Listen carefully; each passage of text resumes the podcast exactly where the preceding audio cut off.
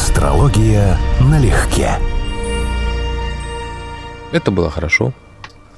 Это, это было хорошо, говорит мне Константин. Это про наше начало беседы. О чем оно было, Константин? О первом доме О первом гороскопа. доме, да. И мы продолжаем начатое, чтобы было еще лучше. Ты хочешь сказать, будем мы опять говорить о первом доме? О первом доме, но Собственно. уже в другом ракурсе. Давай говорить о том, конкретно по знакам, Ну, как это будет проявляться у кого. Вот, например, Первый дом – это исходный пункт, откуда начинается старт жизни. Этот дом отвечает за нашу внешность и физическое здоровье, а также голову и лицо. Поясни мне, пожалуйста, ноги отдельно, голова с лицом отдельно, как это? К сожалению, в астрологии есть такая особенность. У нас одни и те же элементы в зависимости от контекста читаются в разных плоскостях. То есть мы можем смотреть на одно и то же место, скажем, на первый дом, но от поставленной задачи видеть в этом тело, лицо, имидж, а, судьбу. Первый дом описывает судьбу человека целиком. То есть как бы есть целый комплекс мероприятий. Так это еще хотя бы какая-то логика их связывает. А, скажем, есть дома, в которых совершенно разнотипные события и разнородные вещи. Ну, скажем, ближние путешествия, перемещения по городу и школьное образование, и братья и сестры. Третий дом. И вообще никакой связи формально здесь нет. То есть одни и те же сигнификаторы мы смотрим по-разному. Это не то, что минус, это особенность работы в астрологии. У нас эм, физик символов гораздо более беден, чем все варианты, которые существуют в реальности от событий, обстоятельств людей. И в итоге мы считаем это как упрощенную схему гороскопа. Ну хорошо, если анализировать натальную карту на предмет здоровья, то надо ведь обращать внимание не только на первый дом, Правильно. а на какие еще? Шестой и двенадцатый, конечно. А восьмой будет как-то участвовать? Нет, он сам по себе... э, смотри, вот опять же, видишь, ты задала вопрос, да, я сам себя перебиваю, потому что есть два варианта ответа. Базовые значения, первый дом – запас жизненных сил, запас здоровья, по сути, даже не болезни, иммунитет. И вот, скажем, по тому, в какой стихии асцендент уже можно говорить, в большей или меньшей степени человек жизнеспособен. Примеру, асцендент в огненной стихии увеличивает жизнеспособность, а в водной снижает. Но есть дома, которые описывают строго заболевания, это шестой и двенадцатый. Шестой, как современная астрология считает, болезни функциональные, в общем-то, излечимые. А двенадцатый либо психические, то есть вообще не физические болезни в противовес, либо заболевания, которые будут с нами всегда или большую часть нашей жизни. То есть как ограничения наши, какие-то границы, заточающие нас вот условную такую тюрьму болезни. Поэтому инвалидность тогда проходит сюда. Но Второй вариант ответа. А медицинская астрология немножечко иначе строит дома, иначе читает гороскоп. У нее все дома отвечают за здоровье. Поэтому, скажем, второй дом, который обычно отвечает только за имущество и материальную собственность, будет отвечать за шею. И все проблемы будут шейного отдела смотреться здесь. Поэтому еще раз, есть нюансы в методиках, в подходе. Да, недаром Эзоп все-таки говорил, что наружность часто обманчива. Если видим, что у человека короткая шея, то делаем вывод, Скажем что... так, крепкая, сильная шея – это что-то связанное с зоной тельца, но не факт, что со вторым домом. Это разные вещи для астрологов. Но это точно телец. А красивая высокая шея? Опять же, это тельцовская зона. Вот. Но мы не сможем всегда уверенно говорить на основании внешности, что связано здесь с гороскопом. Это физиогномика, по большому счету, не астрология, у нее свои правила. На самом деле интересные правила. Вот. Но они с астрологией пересекаются очень условно. Тогда давай так. Если мы видим человека с определенным телосложением, то мы можем сразу как-то понимать, к какой стихии он относится или что-то ну, в этом духе? Стихии достаточно уверенно можно выделять, потому что они дают разные типы телосложения, даже разные типы рук, кистей, пальцев. Тогда прям сразу можешь? Да, могу, но в чисто идеальный типаж, то, что в жизни не встречается. Опять же... Ну, плюс-минус всегда, да? да. Хорошо, Ну, ну, вот, расскажи. допустим, огненный типаж, огненные стихии, связанные с асцендентом, с первым домом. И перечисляй, пожалуйста, сразу знаки. А, Овен, лев, стрелец. Огненные типажи, то есть огненное телосложение, это, во-первых, акцент на мускулатуре. Даже если человек не занимается, у него ускоренный обмен веществ, и мышцы формируются быстро. То есть даже там покопали картошку, например, руки, ноги, все это очень быстро реагирует. А мужское телосложение огненное, соответственно, достаточно крепкое физически. Причем конкретно стрелец, а, ну, считается, что лев и стрелец, но в большей степени стрелец, склонный к тучности. То есть крепкие в юности и из-за любви к жизни, из-за хорошего аппетита склонны перенабирать, потом, да, вот излишки эти создавать. И даже есть характерные черты. Огненная стихия у мужчин может давать залысины, узнаваемый такой треугольный мысок на лбу. Это используется при ректификации гороскопа. То есть, когда неизвестно время рождения, нужно уточнить. Это один из признаков. Женский огненный типаж, там тоже много сходного. Но вот у женщин, опять, та же самая логика. Рельеф легко формируется мускулатура. Многие, я знаю, даже комплексуют, потому что слишком боятся там плечи раскачать, грудная клетка. Вот лев, например, дает и мужчинам, и женщинам широкую грудную клетку. Это особенность. Относительно короткие ноги и достаточно широкую грудную клетку. Если мы видим такой тип телосложения, ну, мужчин более выражен, понятно, такой вариант Леопольда из мультфильма. То есть торс длинный, ноги короткие. Широкий, скорее широкий, мощная грудь, вот такая. У Леопольда была мощная грудь? Ну, там живот был, по-моему, я не помню, уже этот мультфильм видел лет 40, страшно вспомнить назад. Ну и ножки послабее. То есть Сейчас такой, договорим, кошач... мы пойдем посмотрим хоть пару Кош... серий. Кошачий вариант, да. А, у женщин тоже это есть, только не так выражено. Стрелец ну, в женском варианте, особенно вторая половина стрельца, говорят, может давать нюанс тяжелый низ, легкий верх. То есть хрупкая спина, это плечи есть. и мощный таз, широкие бедра. Вот если мы видим яркий такой контрастную разницу, это стрельцовская или юпитерианская фишка, потому что Юпитер управляет стрельцом. Овен, скажем, в мужском варианте дает достаточно жесткие лица, прижатые уши, характерная черта воина, чтобы каска хорошо налазила. Это такая хорошая шутка, да, базовая, марсианская. Ну, то есть, как бы есть у каждого знака свои какие-то мелкие, довольно много таких мелких подробностей. А земная стихия больше похожа, вот если, скажем, мужское тело, ну, если бы брать мужчину, огненная стихия – это вот классический европейский канон красоты. Широкие плечи, узкий таз. То есть это вот естественная склонность того человека, если он не переел, как скажем. Земная стихия естественным образом дает прямоугольник в качестве очертания фигуры. То есть отсутствие талии, плотное, крепкое, не склонное к полноте сложение. У мужчин. И у мужчин, и у женщин. У женщины по этому поводу переживают, что талия пропадает. Но это буквально устойчивая фигура, которая сохраняется хорошо со временем, в отличие от огненной стихии, которая здорово гуляет от того, сколько они едят. Земля легко держит форму, но земля если мы говорим телец конкретно, а вот это почти прямоугольное сложение. Мужчины могут быть с хорошей такой шеей. И вообще вот этот казацкий тип э, с фильмом по Гоголю, который еще советские, он там много таких вот вариантов. В вечерах на хуторе да. близ Диканьки? Да, да, да. Такие относительно приземистые, крепкие, коренастые, с хорошими шеями. Это вот такой вариант, знаете, еще складки щека на шее у мужчины. Вот сзади, да, затылок складывается так. Это тоже вариант очень характерный для тельца. Не единственное, что может дать, но характерный. Ты прости, пожалуйста, я все не могу. Такое ощущение, что ты просто получаешь какой-то кайф от того, что ты козерогов забиваешь. Почему козерогов? Козероги ты, хороший знак. Ты... Кстати, один из знаков красоты. Да ты только что соврал. сказал... Не, не красоты, а, скажем так, стройности. Ты Усту... только что сказал про отсутствие талии. А, козероги вытянутую фигуру очень часто дают. Если это адекватный козерог, это будет высокий рост, стройность и очень долгое, буквально там до преклонных лет сохранение фигуры. Потому что одна из признаков козерога – это вот внешняя устойчивость.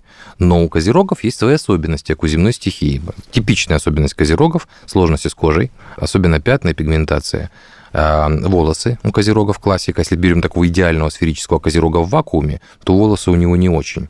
И, соответственно, козерожье признаки, вообще сатурнианские козерожьи признаки, а, выступающие скелетные части, так аккуратно скажем, торчащие ключицы, там очень заметные колени, а, суставы, там челюсть хорошо заметная. То есть, грубо говоря, видно то, что вот в человеке скрыт скелет. Худоба один из вариантов, который может быть у козерога. Да, бывают исключения, конечно. Еще Девчонки, я дам вам адрес, где живет Константин. Чтобы вы пришли и побили. Мы нашли его адрес, да. Закрыт скелет. Это хорошая шутка, которая мне нравится, что наш мир захватили скелеты. Вы не верите? Скелет прямо у вас, прямо сейчас. Прямо сейчас, во всех. Да. Слушай, к слову про выступающие ключицы, это очень красиво. А вот, кстати, дева, к слову сказать, один из знаков внешней привлекательности, хотя земная стихия. Но естественное телосложение девы – это хрупкое, меркурианское. То есть тонкая, стройная, очень гибкая, даже такой подростковый типаж. В женском варианте встречается как очень узнаваемый. Моделей им довольно много дев. Но, опять же, земная стихия будет прямоугольный контур. То есть нюанс талии будет под вопросом. Разница бедра талии обычно не выражена у многих, если земная стихия выражена. Или управитель первого дома, извините за мой французский, да, находится в земной стихии, он будет давать сходные очертания. Вода склонна расплываться. Это общее неприятное правило, поэтому если кто-то сейчас говорил, что козерогам нехорошо, водная стихия имеет больше проблем. Например, опускается вес, особенно с возрастом, появляются избытки, излишки и у мужчин, и у женщин. Лицо. Всех знаков зодиака, я у продолжаю. Всех водных знаков зодиака, да, рак, скорпион и рыбы. Щеки, нижняя часть лица более тяжелая, округлое лицо. В принципе, высокий уровень подкожного жира типичен для водной стихии. Да, конечно, есть контрпримеры, люди, которые за собой следят, у которых там на первый дом что-то влияет, но базовые водная стихия – это либо форма яблока, либо форма вот как бы вниз растекающаяся. Кстати, дева, я забыл сказать, мужчина может давать женский тип телосложения широким тазом. Тоже достаточно узнаваемое очертание. То есть не всегда это хорошо, я имею в виду. Ну а воздух самый хрупкий, самый астеничный тип телосложения, если ничего не мешает. То есть вытянутая линия. Похож на козерога в этом. Только козерог обычно сопровождается высоким ростом. А у воздуха это можно видеть как? Они, в принципе, хрупкие. Вот, то есть Глядя на тебя, не скажешь, чтобы ты был хрупким. Ну, у меня асцендент водной стихии. В том-то и дело. Угу. Более того, у меня юпитерианский знак, поэтому у меня высокий рост, э, достаточно мощное сложение. А вот я стараюсь выглядеть гармонично, но вешаю за центнер, что меня, честно говоря, пугает. То есть я понимаю, что это не видно при размерах, да, но по факту это водные признаки. Вода, Юпитер – это естественные вещи. Угу. Что-то вдруг вспомнился мне Биант Приенский. Это древний грек. У тебя хорошая память. Как, помню, как сейчас. Какой-нибудь шестой век до нашей эры жил товарищ. Прямо очень хорошая память. И вдруг внезапно всплыл. И знаешь почему? Потому что сказал он, что худших везде большинство. Точка. Да. Да. Ну, так и есть. Ну, это так, чтобы жизнь не казалась, не казалась да, да, да. радужным праздником. То есть до сих пор она казалась у нас с тобой здесь радужным праздником. Как вот бы, да что-то я тебя послушала. Контрольный выстрел сделать, да? И пошла из меня какая-то капелька яда после того, что ты сказал про Козерога. Насколько я помню, у тебя Козерог и Скорпион. Это сочетание, если туда добавить Деву, это будет самое едкое сочетание в Зодиаке. А я тебе, кстати, сейчас скажу. Ты знаешь что? Так, что у меня в Деве? Лунный узел у меня в Деве. Мало. И Сатурн в Деве это уже неплохо, но здесь более интересно что. Ну, просто асцендент у тебя близнецовский. Теоретически у тебя должен быть базовый воздушный тип телосложения. Но из акцента на Козероге и за счет того, что правитель первого у тебя в огненной стихии, в юпитерианском знаке, у тебя все равно должен быть высокий рост и, в общем-то, на самом деле, даже склонность к набору веса, особенно с возрастом. Вот к разговору о том, что по, Я одному, неплохо держусь. по одному асценденту, да, говорить о внешности достаточно сложно. Как-то был опыт такой. А, в конце 90-х был этот сайт англоязычный. По-моему, он еще висит в интернете, надо посмотреть. Когда интернет только-только формировался, вот кто-то замутил сайт на английском языке. А давайте, ребята, будем все сбрасывать свои данные, у кого асцендент Солнце и Луна, которые тогда считалось тоже влияют на внешность, в одном и том же знаке зодиака. Давайте свои фотографии сбрасывать. И вот смотришь людей, которые сбросили фотографию, там асцендент Овен, допустим, плюс Солнце, плюс Луна в Овне, и несколько фотографий, и чешешь репу. Вот думаешь, неужели астрология все-таки такая лженаука? Потому что общего очень мало. Потому что еще важно правитель первого дома, где он находится. Если это асцендент в Овне, где находится Марс? Принципиально абсолютно. То есть чистые типажи. А Марс в Козероге. Угу. Не, ну в твоем случае Марс не так критичен, потому что асцендент близнецовский. Ты про воздушных еще не договорил или все сказал? Астенический тип телосложения. Классический воздух хрупкий. Да, по-разному. а кроме этого? И это хорошо видно, например, по запястьям у мужчин, и у женщин. То есть какова кость? дословно. То есть она тонкая. Вот тонкокостные люди, высокое, худое сложение, а, это типичные признаки воздуха. Водолей считается знаком, который дополнительно дает а, скажем так, дружелюбное или контактное человеческое выражение лица. Это человек, который милым кажется. Ну, вот если это асцендент неповрежденный. Но да, может давать диспропорции. Вот конкретно водолей может давать непропорциональное сложение, асимметричное лицо, слишком вытянутое лицо и так далее.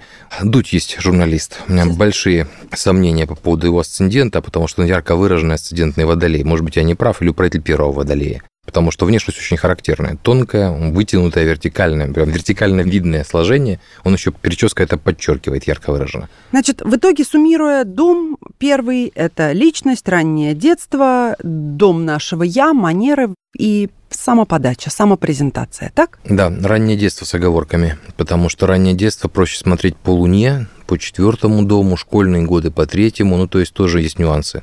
Первый дом – это скорее мы. Моя презентация в мире. Как я в мире включаю ту платформу, в которой заперто мое сознание, мое тело. А знаешь, что еще сказал Биант Приенский? Какая у тебя память? Я восторгаюсь. Нет, ну не подкалывай. Это я, конечно, это, конечно, заготовочка. Но хорошо сказал. Надо посмотреть на себя в зеркало, и если выглядишь прекрасным, Поступай прекрасно, а если безобразным, то исправляй природный недостаток добропорядочностью. И, между прочим, он один из семи самых почитаемых в Древней Греции мудрецов. еще раз напоминаю, шестой век до нашей эры. Это те семь великих, я, Да. их, я их забыл по именам уже, видишь? Ну вот один из них к Вот, твоим ну, без, услугам. без интриги. Я думал, если увидишь себя безобразным, поступай безобразно. Оказалось, тут у нас логический выверт. Ну, ну. Логический выверт, да. Да. что одно должно чем-то компенсироваться другим или сублимироваться во что-то. Квазимода, пожалуйста. Ну, Сократ, пожалуйста. Его обвиняли в том, в том, что его внешность а, выдает дикие пороки и кучу всяких проблем. И он согласился с этим на суде, сказал, что так это и есть, но я преодолел это силой своей воли и образованностью. То есть к этому относились очень серьезно, к вопросу внешности, к вопросу физиогномики. То есть это было вплоть до обвинения в суде. Точно так же, как и прекрасных, красивых женщин, очень э, магнетичных, сексапильных обвиняли в колдовстве просто потому, что э, они влияли так на мужчин. Я думаю, что там было более... Я читал «Молот ведьм», там более банальные причины, хотя, наверное, сексуальная истерия той эпохи тоже присутствовала. Я, я другой тебе пример приведу. Это подруга скульптора Фидия, Гетера Фрина, если я правильно помню. Ее обвинили в святотатстве, потому что, ну, скорее всего, отвергнутый поклонник, но я обидничал, и хотел нанести какой-то ущерб, отомстить. В общем, ее обвинили в святотатстве, потому что Фидий с нее делал Афродиту. А это серьезное это религиозное мероприятие. И предъявили претензии, что она оскорбляет богиню любви и красоты. А Молодой юрист, софист, это классика в в университетах, когда говорят о софизме, то на суде, э, не предупредив никого, использовал следующий прием. Подвел судей к эмоциональному катарсису, сорвал с нее одежду, внезапно сказал, что неужели вы считаете, что такое тело могла получить эта женщина без участия богини любви и красоты, и что она может оскорбить свою хозяйку, грубо говоря. Оправдали, это исторический факт. Роскошный аргумент. Роскошные, но еще раз времена, в которые мы относились к внешности иначе. Кстати, а гороскоп Будды ты смотрел? Он неизвестен, они спорят, на самом деле официально как бы они не спорят, а историки спорят даже о годе рождения. Там известно, что он родился в майское полнолуние, то есть мы знаем, что он был, скорее всего, по зодиакальному знаку он был телец, у него была оппозиция Солнце-Луна. Весьма вероятно, что это было вблизи затмения, есть версия. Я знаю год, который имеет очень специфичный гороскоп. Шестой век до нашей эры, майское пол... а, на рассвете майское полнолуние, то есть Солнце на асценденте дополнительно. То есть мы знаем какие-то базовые признаки, вот, а дальше существуют инсинуации. Та же самая ситуация, что с Христом, который родился позже, и до сих пор гороскоп Христа достоверно мы не знаем. Ну, Христос Козерог? Во-первых, дата рождения, то есть даже день рождения мы не знаем. Потому что мы отмечаем Рождество Христово как бы в Козероге и как бы в первом градусе Козерога. А описания исторические Евангелия, канонизированные, описывают ситуацию, что дело было весной. И как получилось, что Рождество было перенесено на Козерог, это надо спросить тех людей, которые через 400 лет, вот при императоре Константине, моем тезке, легализовывали христианство и боролись с митроизмом. То есть переопределяли праздники, которые были, по их понятиям, невыгодные, но нужные праздники. А теперь мы получили такую историю. Даже год спорный. Мы считаем от Рождества Христова, но технически в это время он родиться не мог, потому что нужного явления затмения в указанные сроки на распятие не было. А было оно там по одной версии на 7 лет раньше вообще. То есть даже это спорно. С Буддой еще больше споров, потому что еще более мифологизированная личность еще 6 столетий назад дополнительно. С Мухаммедом такая же история, тоже гороскоп неизвестен.